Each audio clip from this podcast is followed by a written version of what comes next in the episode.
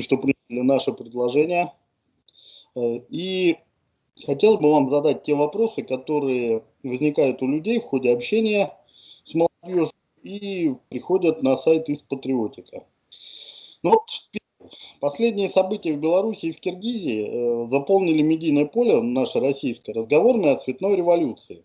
В свете этого хотелось бы услышать ваше определение понятию революция, контрреволюция, переворот, потому что у нас любят жонглировать этими понятиями, и люди, к сожалению, ну, не всегда понимают, что это такое. А, вопрос очень правильный. Всегда нужно сначала стараться договориться о понятиях, и действительно вокруг этих понятий существует масса спекуляций.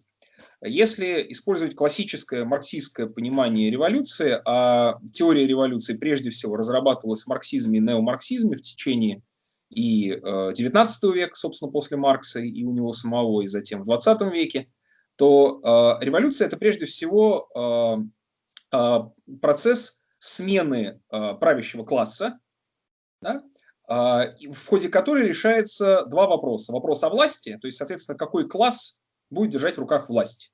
И, соответственно, вопрос о собственности. Два эти вопроса в марксистской теории принципиальным образом связаны.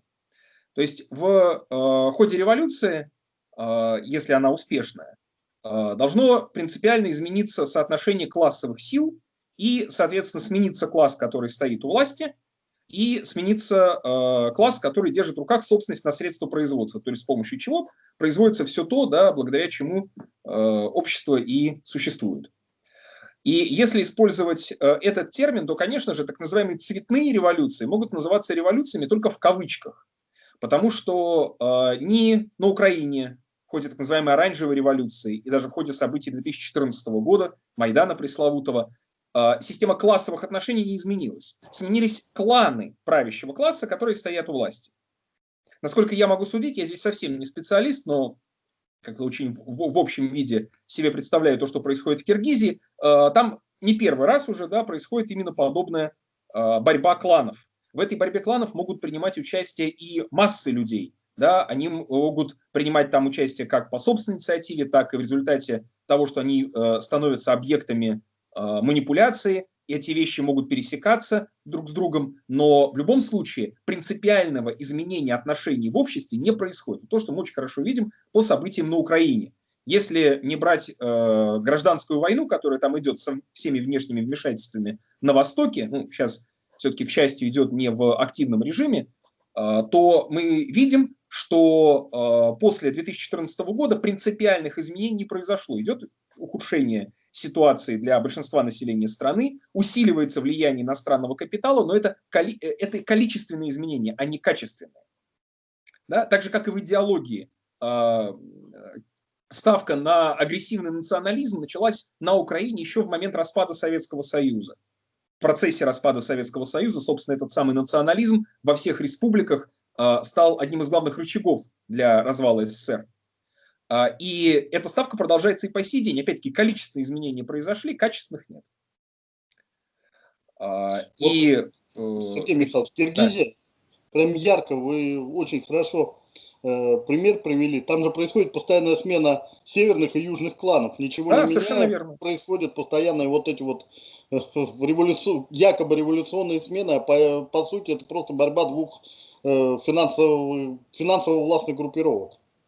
Ну, там еще, как я понимаю, э, играет роль такой племенной этнический компонент, да, поскольку в среднеазиатских республиках феномен трайбализма, то есть когда политические отношения представляют собой отражение межплеменных отношений, межплеменной борьбы. Так вот, э, этот самый трайбализм, я позволю себе короткое отступление, меня все время поразил лет 10, наверное, назад, когда еще не было агрегаторов такси, я остановил машину и там такого среднего возраста, там, чуть постарше меня, наверное, а, сидел а, узбек, и э, я довольно часто общаюсь с водителями. Я спросил, ну как вот дела сейчас в Узбекистане, давно ли это? На меня так посмотрел и сказал, ну как у нас, трейболизм. Выяснилось, что он закончил ИСТФАК в Ташкенте.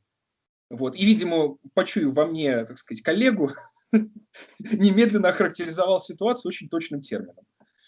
Да, так что это действительно э, вот эти так называемые революционные события, так называемые цветные революции в разных вариантах представляют собой э, вот это вот э, проявление клановой борьбы, э, борьбы между разными вполне возможно, э, слоями в правящем классе. Это все хорошо известно, кстати говоря, и по событиям даже в XIX веке, правда, не в тех формах э, игры с массовым сознанием, которые существуют сейчас, и манипуляции массовым сознанием, и с помощью использования современных медийных технологий, но как бы здесь какого-то качественного изменения, с моей точки зрения, не происходит. Если говорить о контрреволюции, возвращаясь к этому понятию, то, э, собственно, это понятие обратной революции, которое э, подразумевает откат в революционных преобразованиях. Если говорить о теории контрреволюции, она хуже разработана, чем теория революции, но тем не менее, здесь очень часто используется понятие термидора, когда э, в качестве такого примера берется история Великой Французской революции, когда после революционных преобразований, поставивших у власти французскую буржуазию, э, она же э, откатила часть этих преобразований после свержения диктатуры якобинцев и казни Робеспьера, и после этого для установления более прочных отношений вступила в союз с остатками прежних классов, но уже при своем господстве, да, и э, часть преобразований в области политики, в области там, э, самоорганизации трудящихся, в области Э, проявление демократии, там можно сравнить конституцию якобинскую, да, и более позднюю конституцию времен директории, затем наполеоновскую конституцию. То есть прошла, произошла стабилизация да, э, э, новых классовых отношений, в котором вот некий прорыв, который неминуем в ходе революционного процесса, был, так сказать, нормализи нормализирован. Прорыв это с чем связан? Потому что революция всегда забегает вперед, любая. То есть в процессе революции происходит такая, э, такой слом существующих отношений, что э, социальные трансформации уходят даже дальше, чем на тот момент интересы, э, чем это диктуют интересы того класса, который стремится к власти. И вот по истории буржуазных революций, собственно, начиная с Великой Французской, буржуазных революций XIX века, как удачных, так и неудачных, мы это очень хорошо видим. Также в понятие контрреволюции входит, собственно, пример э, проявления подо- политики подавления революционного процесса, то есть когда класс, сумевший подавить революцию, сохранивший э, власть за собой, да, использует э, репрессивные меры, э, как более мягкие, так и более жесткие, для укрепления своей диктатуры. Вот э, если мы вспомним политику Священного Союза после завершения наполеоновских войн с 1815 года, так называемый Союз монархов против народов, это как раз волна контрреволюции в Европе, целью которой было не полностью отменить все преобразования французской революции, которые были донесены до других стран Европы Наполеоном. Потому что он, исходя из политических интересов, да, вы в Италии раздробленные тогдашние, в Германии, э, э, и даже э, весьма ограничен на польских территориях, но не в России. Да, э, он вводит э, буржуазное право, кодекс Наполеона, он меняет отношение собственности, реквизируется собственность дворян и духовенства, а, что привело в итоге к следующим волнам буржуазных революций, потому что а, политика монархов Священного Союза заключалась в том, чтобы эти преобразования, если не отменить, их целиком отменить было невозможно, но минимизировать. Да, в интересах того класса, который все-таки не был полностью уничтожен, но э, сохранил свою власть, пусть и в ограниченном варианте. Вот это классический пример контрреволюционной политики. А, тут э, интересный нюанс при этом есть. Когда мы говорим о уничтожении тех или иных классов, то в марксистском понимании, а я в этом смысле не раскаянный марксист, речь не идет об уничтожении физическом людей. Например, когда у нас говорят о э, репрессивной, безусловно, политике э, начала коллективизации, уничтожения кулака как класса, речь не шла о том никогда, даже в самые мрачные времена сталинских репрессий, о физическом уничтожении всех тех людей, которые являлись в соответствии с э, советской официальной позицией на тот момент кулаками. Мы не обсуждаем, насколько они реально были кулаками или нет, да, потому что большую часть раскулаченных составляли вовсе не те, кого называли кулаками в дореволюционной России. А э, тем не менее, физически этих людей уничтожать не подразумевалось никогда. Точно так же, когда большевики пришли к власти, да, и они говорили о, о классовой диктатуре пролетариата, о диктатуре пролетариата и Э, уничтожении имущих классов, речь шла опять-таки не о физическом уничтожении людей, а об уничтожении отношений собственности. То есть если у дворянина отобрать, у помещика отобрать землю, он перестает быть помещиком. Если у буржуа отобрать э, заводы, фабрики, капиталы, банковские вклады, да, он перестает быть. Это, но вокруг этого, поскольку исторический контекст э, э теряется, вокруг этого существует огромная масса спекуляций. Когда говорит, вот большевики установили диктатуру пролетариата. Значит, опираясь на пролетариат, они хотели уничтожить все остальные классы. Физически расстрелять всех дворян и буржуазии. Ну, это ахинея совершенно. Ну, это постоянно внедряется. Вот тогда перейдем ко второму вопросу. Начиная с 2000-х годов э, в российском медийном поле активно обсуждается версия, что события 1905 года, 17 года, это первая цветная революция в России. Ну, понятно, о ком мы говорим. Э, со, сделанные, ну, можно там далее перечислять, ан, англичане, масоны, немцы, японцы, все что угодно. Вот ваше мнение об этих событиях. 905 год, это цветная революция или это просто, ну, реальная революция? Что послужило толчком к этим событиям 905 года? И насколько вот благолепно было перед этим, как любят говорить?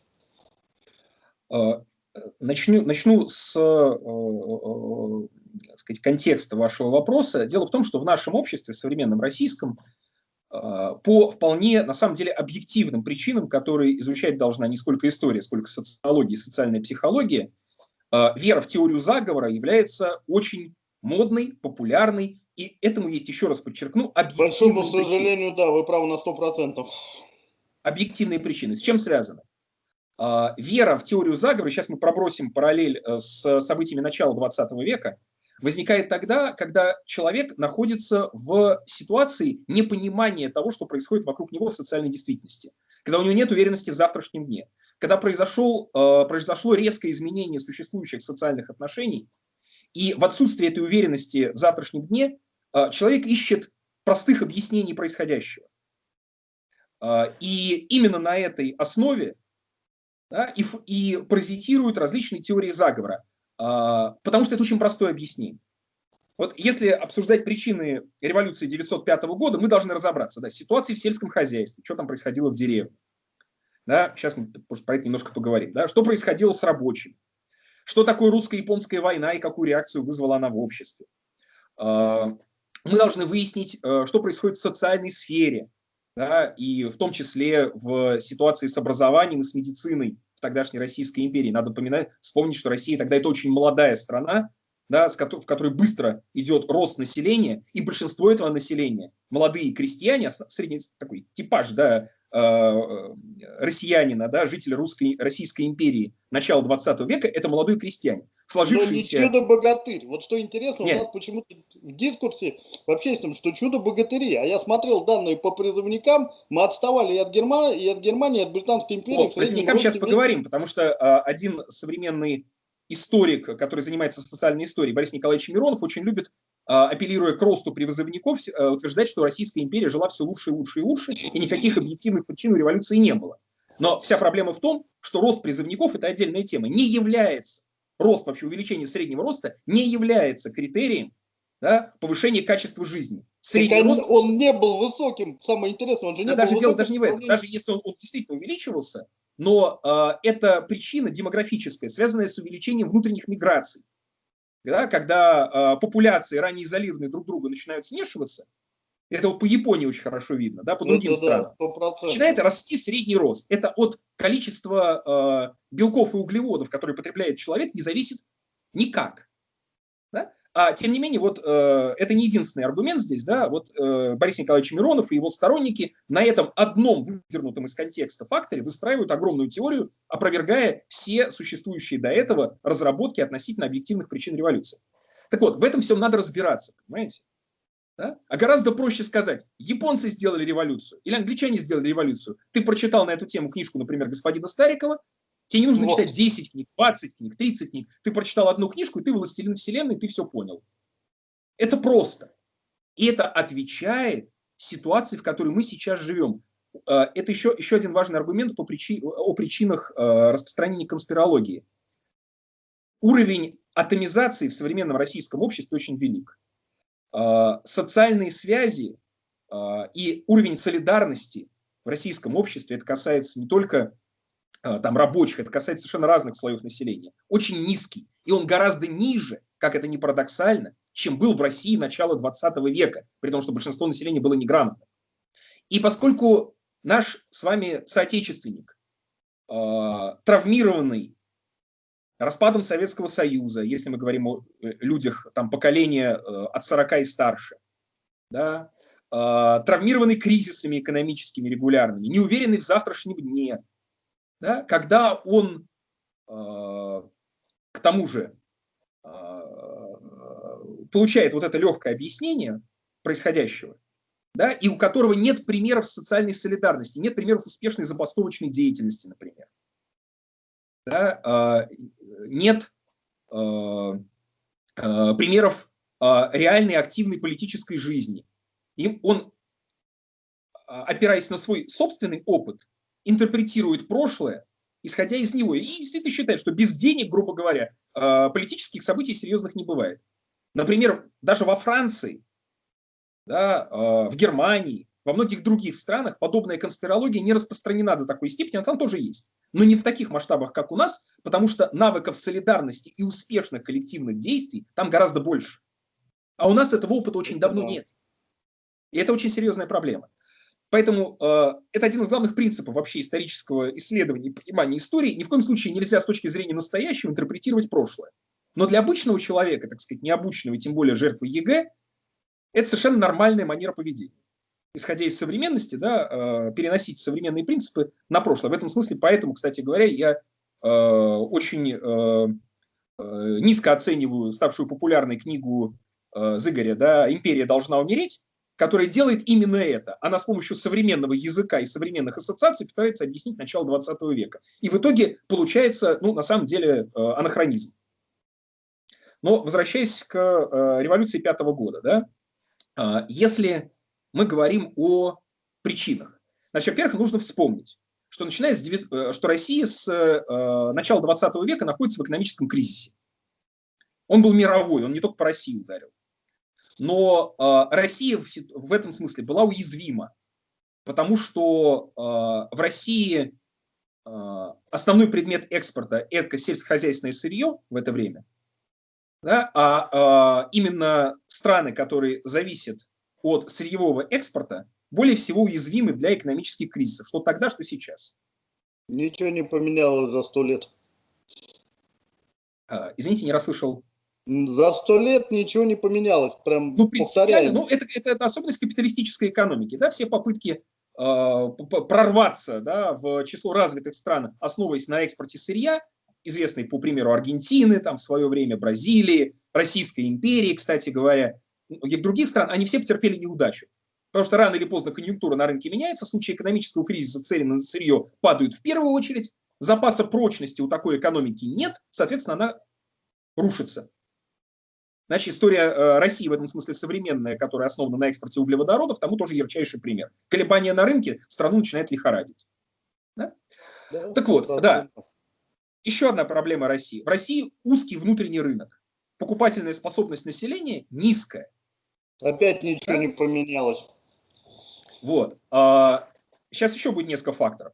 Значит, э, Министерство финансов, точнее земельный комитет при Министерстве финансов в начале века, в 902-903 году, как раз на волне массовых крестьянских выступлений, э, там особо серьезные были, например, в Полтавской губернии, э, против помещиков, конечно же, э, провели обследование крестьянских хозяйств и выяснилось, что в половине губерний европейской части Российской империи доход крестьян либо одинаков с их количеством расходов крестьянского хозяйства, либо расходы выше – это официальные данные Министерства финансов. То есть, грубо говоря, крестьянское хозяйство, я сейчас могу э, найти точные цифры, ну, приблизительно, да, там какой-нибудь Полтавской губернии зарабатывает в среднем, да, если все вместе сложить, там, условно, 250 рублей в год, а должно потратить с учетом налогов, прежде всего, да, налогов, займов, платы за аренду помещику, платы за аренду кулакам, э, всего, всего вместе, должно заплатить, условно, 275 рублей в год. То есть, То есть оно живет в убыток. Да? И, и из этой статистики, собственно, вырастает причина э, вот этих крестьянских выступлений, массовых, стихийных совершенно, никаких революционеров в помине нет. Потому что даже эсеровская партия в это время – это партия, которая э, в основном имеет популярность среди интеллигенции, студенчества, рабочих, но до крестьян они достучаться не могли. Когда уже в 905-906 э, году происходили съезды крестьянских уполномоченных в России, там э, среди них влияние революционеров ну, пара процентов. В основном это совершенно беспартийные крестьяне, которые на своих сходах выдвигали требования какие, да? землю у помещиков забрать, чиновников из деревни выгнать. Земля и воля традиционная.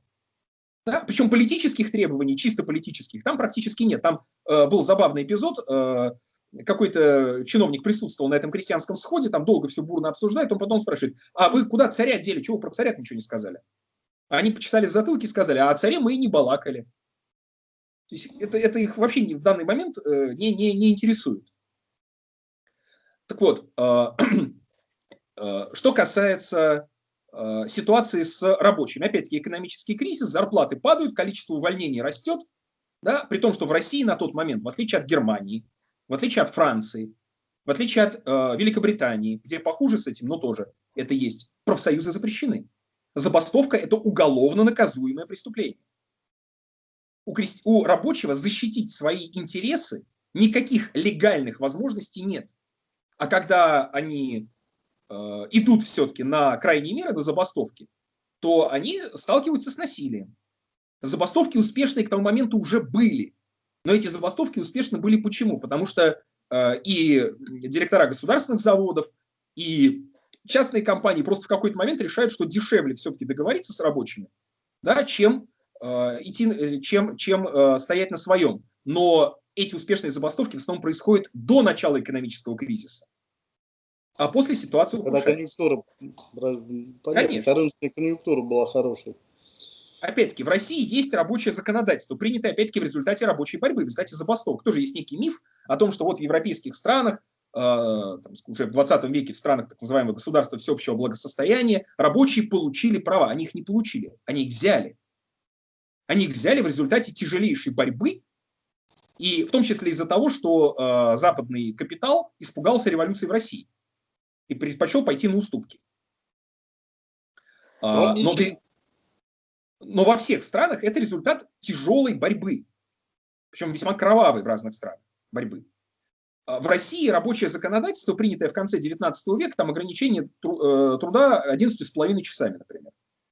А, оно где-то соблюдается, но в большинстве случаев оно не соблюдается. Например, в одном из самых бурно растущих в этот момент экономических регионов это южный промышленный регион, там от Кузбасса до Донбасса, да, а, там предприниматели, используя дешевизну рабочей силы, вообще плевать хотели на это рабочее законодательство. Там и 14-часовой рабочий день. На ограничение детского труда они плюют, на ограничение женского труда они тоже плюют, потому что кто следит за исполнением рабочего законодательства? Фабричные инспекторы. Фабричные инспекторы, это, фабричная инспекция – это э, ведомство подконтрольное Министерству финансов. Министерство финансов Российской империи заинтересовано в более быстром экономическом развитии. Поэтому э, фабричный инспектор вместо того, чтобы защищать интересы рабочих, он защищает интересы предпринимателей. И когда мы смотрим на требования рабочих на забастовках еще до революции пятого года, во время революции пятого года, везде ликвидация фабричной инспекции. Они ненавидели этих инспекторов. А, хотя данные, собранные фабричной инспекцией, сейчас для современного историка являются очень интересным материалом, потому что там все вот эти замечательные, в кавычках, особенности жизни русских рабочих очень хорошо отражены. Конечно же, в России была рабочая аристократия к тому моменту, которая зарабатывала неплохо. Но на общем фоне да, они, э, это ничтожные цифры. А, а, потому что часто приводят там в пример цены. Да, цены на хлеб низкие. На хлеб низкие. Россия чемпион по потреблению хлеба, потому что хлеб дешевый, а все остальное дорогое. Русский рабочий мясо себе в среднем позволить не мог. Кроме как по воскресеньям, это в лучшем случае, да, или только по праздникам. Молочные продукты, как ни странно, тоже дорогие, потому что скотоводство развито гораздо хуже, чем, э, сельско, э, чем э, производство зерновых. Да? Э, и э, из чего складывается э, так сказать, э, расходы рабочего. Да? Жилье, во-первых, предзабывают. Он жилье арендует. Если он живет в бараках, которые построены при фабрике, у него вычитают из зарплат в пользу работодателя за жилье. Потому что жилье поставляет работодатель. Это же не современные квартиры, это просто банальные углы, занавешенные. Ну, а, это либо бараки просто, где нары, иногда двух, иногда трехэтажные, занавесочками отгорожены от других. Либо это, да, рабочие снимали углы, потому что снять даже комнату они себе позволить не могли. Да, комнатка разгораживалась совершенно верно занавесочками.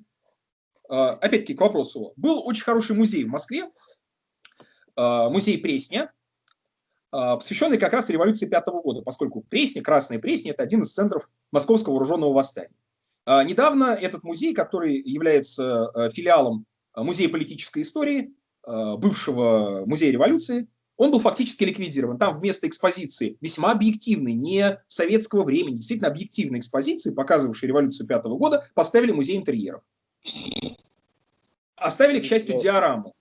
А сами, там действительно потрясающая диорама, озвученная голосом Михаила Ульянова, там музыка Шостаковича из его симфонии 905 год, она сохранилась. А вся остальная экспозиция фактически ликвидирована.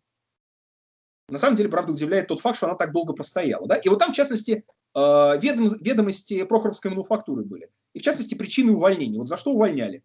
Э, уволили мальчика из чернорабочих за то, что подговаривал других просить прибавку. Это прям запись.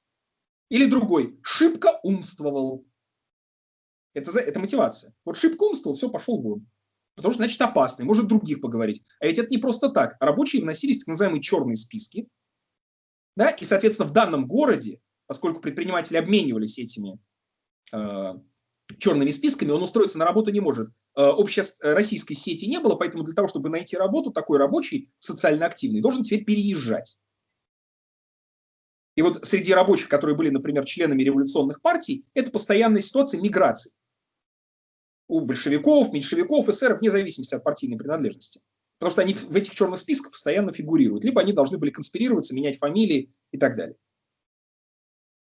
А, ну, тут можно много примеров приводить, но идея о том, что русский рабочий жил там как западный рабочий, что там все было дешево и прекрасно, это а, опровергается полностью материалами той же самой фабричной инспекции. Хотя и не только. А, что еще, в чем еще проблема? Да? Дело в том, что э, политическая система Российской империи на тот момент а, действительно архаична. А, Россия единственная самодержавная монархия в Европе на тот момент, где власть царя э, от Бога и сам Бог повиноваться ей повелевает, как гласили основные законы Российской империи. То есть она не ограничена ничем. Очень ограничено либеральное земство не может даже собираться на совещание без санкций полиции, потому что если представители разных земств местного самоуправления, введенного по земской реформе 1864 года, великих реформ Александра II, Э, если они собираются на совещании, это уже какой-то прообраз парламента получается. А это полное безобразие. И, собственно, Николай II, как известно, в своей тронной речи, ну, которую написал его воспитатель Константин Петрович Победоносцев, заявил, что все мечтания о всероссийском представительстве, даже совещательном, не законодательном, совещательном, это бессмысленные мечтания. Это цитата. Но там, правда, в, в, в э, конспекте было написано «беспочвенные мечтания», но он еще усилил когда высказывался. А, и э, проблема этой системы заключается еще в том, что она очень плохо реагирует на а, то, что происходит в обществе. Оно реагирует очень медленно. Существует охранное отделение, политическая полиция, но политическая полиция не успевает за ростом революционных настроений среди рабочих, среди интеллигенции. Про крестьян мы сейчас пока не говорим. А, и а, если Сергей Юльевич Витте, министр финансов, в конце 19 века в каком-то интервью сказал, что слава богу, в России нет рабочего вопроса, это цитата, да, то уже в начале 20 века он пытается создать какие-то комиссии, как-то выяснить, что делать в этой связи, конкурируя в этом смысле с Министерством внутренних дел. Какой-то четкой политики по отношению к вот этим проблемным вопросам нет. Есть какая установка? Нужно сохранить все как есть. Ничего не трогать а уже нельзя, уже не получается. Ну, да. Есть э, в марксизме вот это понятие революционной ситуации, да, когда ну, все знают, да, или там, может быть, уже не все, да, верхи не могут, низы не хотят. Но ведь это не только субъективная вещь. Действительно, когда правящие классы пытаются старыми методами что-то регулировать и действовать, а у них не выходит. Они арестовывают революционеров, разоблачают, они у них это хорошо получалось, разоблачают подпольные кружки, ячейки, э, неважно, там, большевиков, меньшевиков или социалистов-революционеров, а на их э, смену, как грибы после дождя, растут новые. Не получается.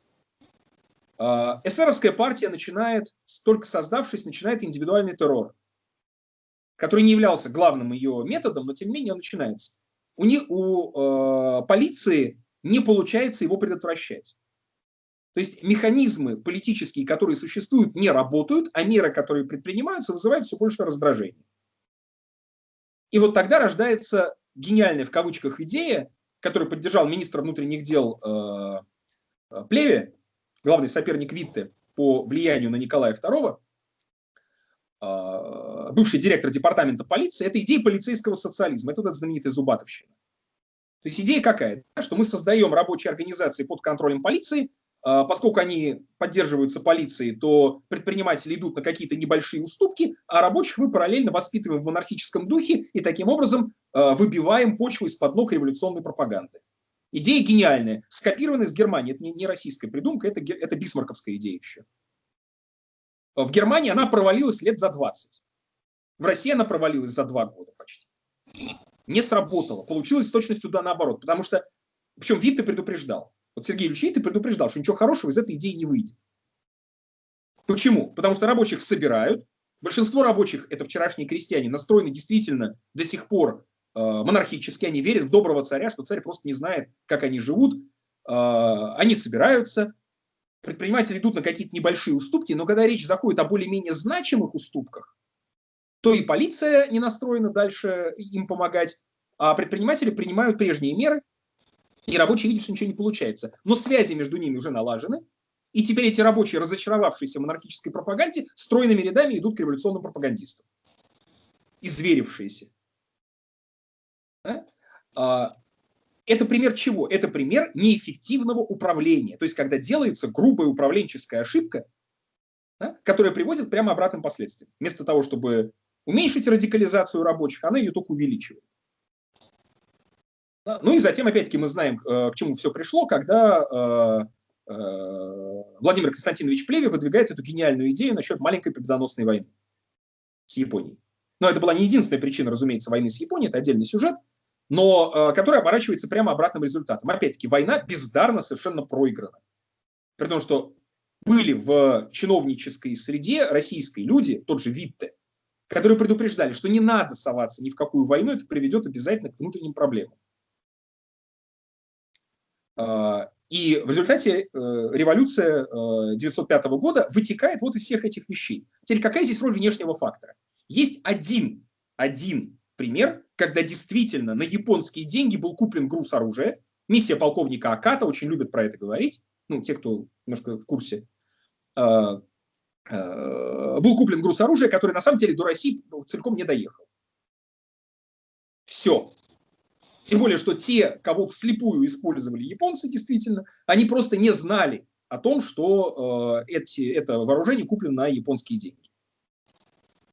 Считать, что этим одним большей части не дошедшим до России грузом вооружения и каким-то, возможно, еще да, вложением в пропаганду через подставных источников там, и так далее. Возможно, я допускаю, что они еще были, мы не все знаем.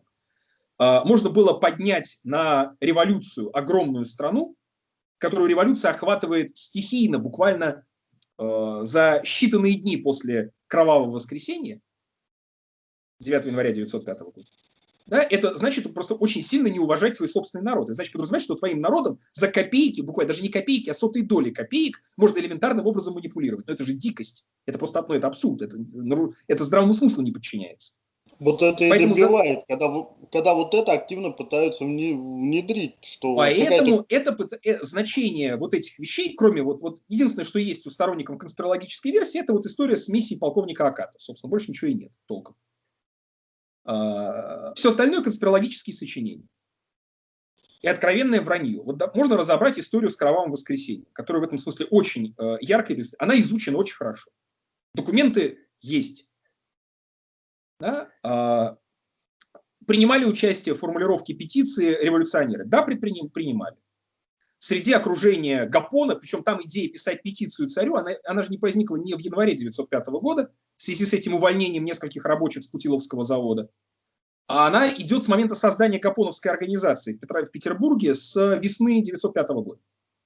Вот есть очень хорошая биография Гапона, которую написал историк Ксенофонтов, э, который я в этом смысле очень рекомендую желающим разобраться и в этой личности, который, в отличие от советской официальной позиции, отнюдь не был провокатором, он был совершенно искренним в этом смысле человеком, который э, у полиции взял деньги по документальным источникам один раз, он взял, ну, один раз, на устройство чайной.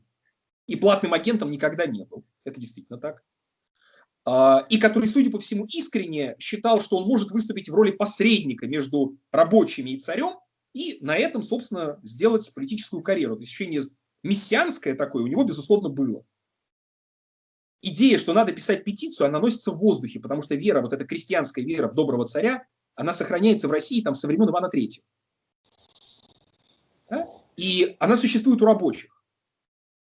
И э, когда э, накипело, что называется, Гапон не может не реализовать эту идею, он является одним из ее авторов. Действительно, в его окружении были бывшие посетители социал-демократических и эсеровских кружков, рабочие именно, уже достаточно образованные, получившие в этих кружках э, неплохую, неплохое образование. Они же там не только грамоте учились, но и литературу читали, в том числе современную марксистскую литературу, которая нелегально поставлялась в Россию, а кое-какая легально выходила. Э, и петиция действительно достаточно радикально выглядит. По сути дела, это петиция, это программа буржуазно-демократической революции, а, а, правда, с э, вот этой замечательной идеей, согласно которой царь должен сам самодержавно прекратить быть самодержцем. Прикольно. Ну да, ну то, собственно, там же. Да? И в которой есть уже Кто элемент шантажа. от власти сам? М? Я не расслышал. Кто от власти откажется сам? Это невозможно. Нет, ну мы знаем примеры там, э, да, императора Диоклетиана, да, вот. Еще нескольких персонажей в мировой истории, да, которые после правления отправились капусту выращивать на огороды. Но это такое исключение, которое ярко ну, подтверждает ну, Николай правило. II точно к этому не относится. Он всю жизнь себя это точно. считал самодержцем. Uh, ну да, он же в анкете даже написал, что профессия какая? Хозяин земли русской. И он искренне в это верил. Это мы хорошо видим по дневникам. Так вот, uh, uh, как, э, вот опять пример, да, а, как относятся революционеры к этой, к, этой, к этой вручению петиции, к демонстрации? Они же отговаривали идти, они знают, что будут стрелять. Более того, накануне шествия а, как группа интеллигенции, где были земские деятели, где был, кстати говоря, Горький лично, ходит по чиновникам да, и просит не стрелять в народ. Потому что войска стягивают, в общем, это известно было. Да? А, и приказание стянуть войска дал лично Николай II и назначил диктатора, фактически, да, назначил распорядителя, командующего войск московского гарнизона, великого князя Александра Михайловича, если не ошибаюсь, да, а, который в итоге попал в опалу, но в опалу он попал не потому, что он расстрелял рабочих 9 января 1905 года, а потому что у него сын женился не на ком надо, вступил в марганатический брак, и поэтому его отец попал в опалу, потому что Николай II за этим очень внимательно следил, его это интересовало гораздо больше, чем рабочий вопрос. Что там у него в семье творится? Многочисленный. Так, э, э, мы видим принятие грубо ошибочного политического решения. Что Николай II записывает в дневнике да, о том, что вызваны войска для усиления гарнизона, бастующих столько-то, и когда на следующий день стреляют, он пишет, да, там грустно и тяжело, он потом пишет опять-таки в дневнике, мама приехала к нам на обед, то есть там две строчки про расстрел рабочих. Но дальше происходит еще более удивительная вещь. Когда рабочих расстреливают, да, и опять-таки сначала пытались вбросить версию, что сначала стреляли из толпы. От нее само охранное отделение отказалось. Но нынешние современные пропагандисты, в частности, в свое время диакон Андрей Кураев очень любил эту версию отстаивать, заявляют, что первыми стреляли из толпы. И вот даже полицейских убили. Так, несколько, э, двое, по-моему, полицейских погибло от э, выстрелов солдат, потому что до всех отделов полиции не донесли, что будут стрелять, а они по привычке охраняли шествие э, вот этого Союза русских фабрично-заводских рабочих Санкт-Петербурга, да, который был основан Капоном. Они просто не знали о том, что будут стрелять, и оказались просто между толпой да, и, и стреляющими солдатами. А дальше уже начался стихийный протест, действительно, когда, после, когда выстрелы раздались, когда в разных частях города появились погибшие. И опять-таки интересный момент, мы не знаем до сих пор точно, сколько погибло. Потому что есть официальная версия, которая тоже менялась. Да, есть э, версия комиссии присяжных поверенных, да, но э, точные цифры э, историки назвать не могут. Там разброс цифр будет там от э, 100 с лишним жертв да, до 1000 с лишним. Большой разброс. Нормальный разброс, разброс да? И сразу видно, да, нормальные историки, в частности, вот в академической истории Первой русской революции, которая к юбилею в, 900, в 2005 году вышла, там даны разные оценки, а наши уважаемые пропагандисты используют всегда только самую низкую, низкую, э, низкую оценку опираясь причем на первый доклад полицейский, который потом самой же полиции был пересмотрен в большую сторону. Но про это они уже не упоминают. И не упоминают они про еще один очень забавный факт. Забавный, конечно, в кавычках на фоне этих событий. Через неделю с лишним после э, Кровавого воскресенья монархически настроенных рабочих, э, приближенный Николая II, э, вылетела фамилия генерала, что ж такое-то? Э, генерал Трепов. Это сын того самого Трепова, которого не дострелила Вера Засулич, которого ранила Вера Засулич во время своего знаменитого покушения. А, а, он собрал рабочих, которых привезли в царское село, и царь простил их за произошедшие беспорядки. Информацию об этом опубликовали. Вот ничего лучше для революционной пропаганды просто не нужно было делать. Вы представьте себе рабочих, да, которых стреляли, которые шли с царскими портретами, иконами и хоругвями вручать царю петицию, да? В них стреляли, а потом их же за это еще и простили. Вот если бы в лице советника Николая II был бы член боевой организации эсеров, ничего лучше он придумать бы не мог. Ну да, Для, э, ничего не сделать. Ну, конечно. И таких примеров принятия управленческих решений при Николае полным-полно.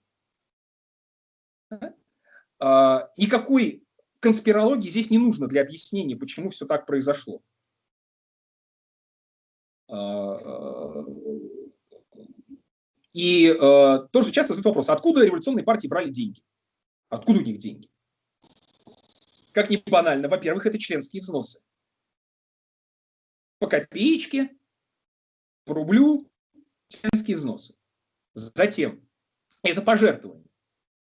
Э, были представители буржуазии, ну, самый известный пример это, э, конечно же, самого Савва Морозов, но он был не единственный такой которые свои деньги давали на революционную пропаганду, э, считая, что э, свержение или ограничение самодержавия в их интересах, а иногда просто из чисто идеалистических соображений. Николай Шмидт, в честь которого в Москве назван Шмидтовский проезд, не путать со Шмидтом, Николай Шмидт, был студентом Московского университета, членом тоже э, семьи купеческой Морозовых, владельцем мебельной фабрики, которая стала одним из главных центров московского вооруженного восстания и который был убит в тюрьме.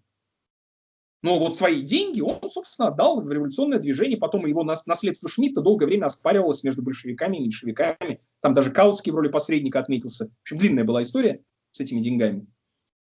А, да-да-да. Вот, там на усмотрение вот немецких социал-демократов была выдвинута посредническая комиссия, чтобы разделить вот это наследство Шмидта. А, у нас в архиве в Рогоспис хранится, хранится целый фонд материалов, посвященный этой теме, как на русском, так и на немецком языке. И тоже видно из переписки революционеров, причем тоже разных партий, у них все время денег не хватает, все время проблемы, они все время ведут нищенское полуголодное существование. Они меняют квартиры, чтобы подешевле. Да, э, когда, когда ездят по стране, большевики профессиональной революционеры, можно посмотреть, в каких э, квартирах, например, во время иммиграции жил тот же Ленин, который к тому же получал еще деньги э, от семьи который ему мать пересылала, да, так что у него был еще источник этот доходов. Но, тем не менее, это все время существование очень бедное. А, и э, проблема найти средства, собственно, и вызвала в свое время идею экспроприации, которую э, официально большевики не так осторожничали, чтобы поддержать, но тем не менее поддерживали, потому что уж нужны деньги. Это вот тоже известная история с ограблением Тифлисского банка, да, и так далее. А, так что э, средства получались, но средства скудные. И э, главное здесь это то, что революционные организации, революционные партии все-таки основываются на поддержке довольно значительной части э, рабочего движения и интеллигенции. После революции пятого года стало гораздо хуже в этом смысле. До там, 911-912 года, когда опять волна пошла вверх революционная. А, но, а, тем не менее, вот это наличие массовой поддержки дает средства. И то, что мы знаем по этому поводу, те документы, которые на эту тему э, известны, они известны практически все, что наши, что зарубежные, ничего там в секретных архивах не хранится, они показывают, что иностранного финансирования, конечно, там никакого не было. Если не считать там определенные средства, которые на помощь, например, русским иммигрантам выдавали социал-демократические партии Европы но это в масштабах э, Российской империи, да, это копейки, на которые не то что революцию не устроишь, груз оружия не купишь. Ну, вы ответили на вопрос, кто творит революцию, заговорщики или народ практически. Тогда перейдем к той теме, которая очень э, для меня она очень показательный, и сейчас ее стремятся забыть. Э, рейд Семеновского полка. Это знаменитый рейд от, вдоль линии дороги на Галуткин. Вот это вот очень, как бы, такая, на мой взгляд, показательная тема, когда гвардейское подразделение занимается тем, что можно назвать ну, карательным рейдом. Ну, собственно, это и был карательный рейд. А, а, полковника Мина, который командовал Семеновским полком, и а, который, не нужно забывать, собственно, за это в итоге получил от Николая II генеральский чин. Потому что убит он в итоге, полковник Мин, уже генерал Мин, да, был в статусе генерала. Тут важно что? Что когда в Москве начинается вооруженное восстание, а, которые в итоге не поддержали другие города, потому что ход революции был переломлен после манифеста 17 октября 1905 года, который написал опять-таки Сергей Юльевич Витте и выбил его подписание у Николая II.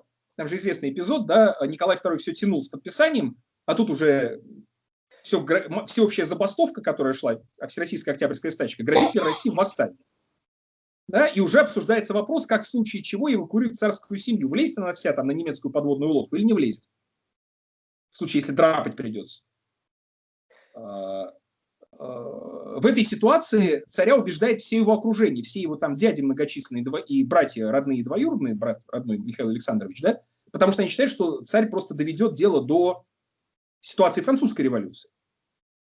И в итоге, как известно, царь подписывает манифест, только тогда, когда великий князь Николай Николаевич грозил, вытаскивал револьвер из кобуры и грозился застрелиться прямо у него на глазах.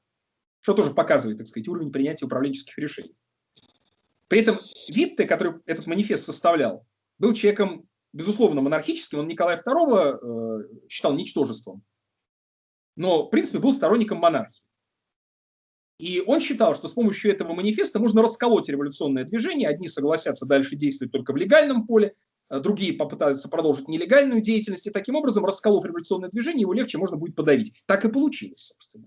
Расчет Витте здесь оказался совершенно правильным. Так вот, когда в Москве начинается вооруженное восстание, не поддержанное в других крупных городах, потому что там уже разогнали местные советы, совет в э, Петербурге арестован вместе с его главой Львом Давыдовичем Троцким, э, то э, положиться на московский гарнизон власть не может. Московский гарнизон колеблется. И э, генерал-губернатор московский, да, и Дубасов, э, собственно, э, он не хочет выводить э, войска.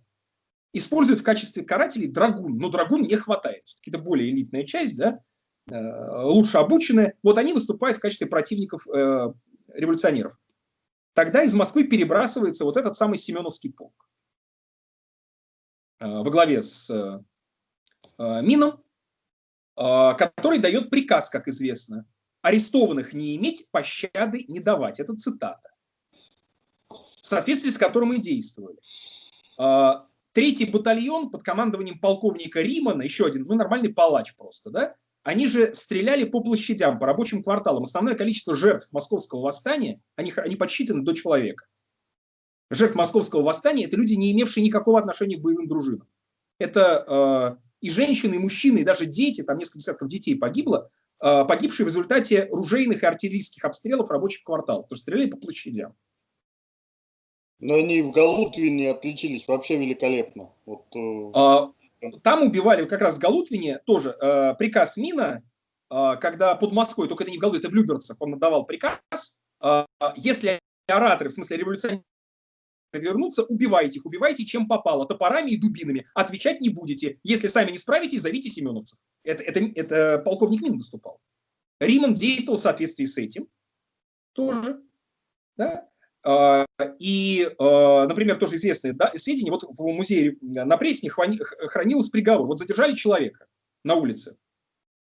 А, какой-то там поручик, по-моему, пишет, задержали такого-то, значит, обнаружено оружие, расстрелять. Закорючка, и вот на основании вот этого вырванного из блокнотика листа через вертушки бумаги человека на месте расстреливают. Даже военно-полевого суда не было. убивали часто просто за наличие красного платка в кармане. А, кстати, по-моему, в Галутвине было несколько случаев, когда раздевали захваченных да, и смотрели, крест на шее есть, если нет, но это, правда, не, не сколько Семен, сколько казаки отличаются вот этим. То есть это нормальный, это то, что называется белый террор. Но э, тут я позволю себе немножко отступить. Дело все в том, что э, когда подсчитывают жертв Первой русской революции, там трудно это очень посчитать, то э, часто упоминают э, количество погибших в результате терактов, которые вели прежде всего партия, вела прежде всего партия эсеров, и называют там численность около трех тысяч человек. Во-первых, я до сих пор не нашел достоверного источника этой цифры, хотя занимался этим. Вот. И источник, в общем, довольно сомнительный. Тем более, что в число погибших представители царской администрации там включали рядовых полицейских, всех подряд. А, возможно, даже дворников, потому что, например, в число погибших э, представителей властей в московском вооруженном восстании были в официальную статистику включены дворники, потому что дворник Российской империи – это в обязательном порядке осведомитель полиции. В число обязанностей которого входило помогать полиции, например, задерживать, ну, как уголовников, так и потенциальных политических преступников. А, но основное число жертв, основное число жертв э, – это жертвы карательных походов. В частности, это знаменитого похода по Транссибу, который, с одной стороны, э, вышел отряд генерала Меллера-Закамельского, с другой стороны, генерала Рейникамфа, который потом в 14 году опозорится в Восточной Пруссии. Потому что в крестьян легче стрелять, которые э, подавляют крестьянские выступления. А как подавляли? Да? Зачинщиков могли забить, запороть до смерти, иногда расстрелять, повесить. И их никто не считал. Там нет, нет статистики, есть только оценочные предположения, сколько их было. И на каждой станции организуются карательные действия, то есть арестовывают активных забастовщиков, кого подозревают в сотрудничестве с революционными партиями, опять-таки порки и казни. Даже без военно-полевых судов. То есть вот эти столыпинские военно-полевые суды, скорострельные юстиции, как ее называли, они, э, жертвы карательных экспедиций в эти цифры не входят. То есть был развернут в стране самый настоящий белый террор. И количество жертв красного террора, ответного террора, оно было значительно меньше, потому что ресурсы просто несоизмеримы. У нас тоже есть эта традиция. У нас погибших крестьян, в общем, очень часто не считают. Ну, да. ну подумаешь. Вот. А не нужно забывать, э, вот есть очень хорошая в этом смысле про ситуацию, психологическую ситуацию в деревне, э, такой очерк э, Владимира Галактионовича Короленко, ныне полузабытого писателя. Писатель, кстати, и он даже не только писатель, он этнограф. Он, по сути дела, занимался этнографическими описаниями жизни и казаков, и крестьян. Интереснейшие э, очерки у него в этом смысле есть. Не только «Дети подземелья» знаменитые. Так вот, Короленко написал очерк в успокоенной деревне. Вот желающим посмотреть, что из себя представляла крестьянская жизнь после подавления революции, вот это отличный очерк. Он не единственный, но, но просто это очень яркий пример. Ну, нас будут рассказывать, как оно было все благо, благолепно, прекрасно. Этим сейчас очень ну, так это, э, это же это не... Э, тут, понимаете, очень просто это рассказывать, потому что подавляющее большинство крестьян неграмотные, они не оставили письменных источников. Да. Вот. А, поэтому мы вынуждены здесь опираться на косвенные источники. А, и это далеко не только источники симпатии к революционерам. А, можно вспомнить заметки, например, Василия Витальевича Шульгина, крайнего монархиста, который был депутатом 2, 3, 4 государственных дум. Кстати говоря, такой активный антисемит, контрреволюционер до мозга костей.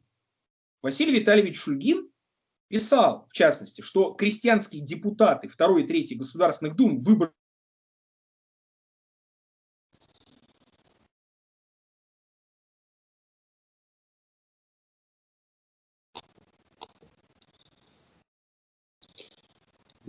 Слышно?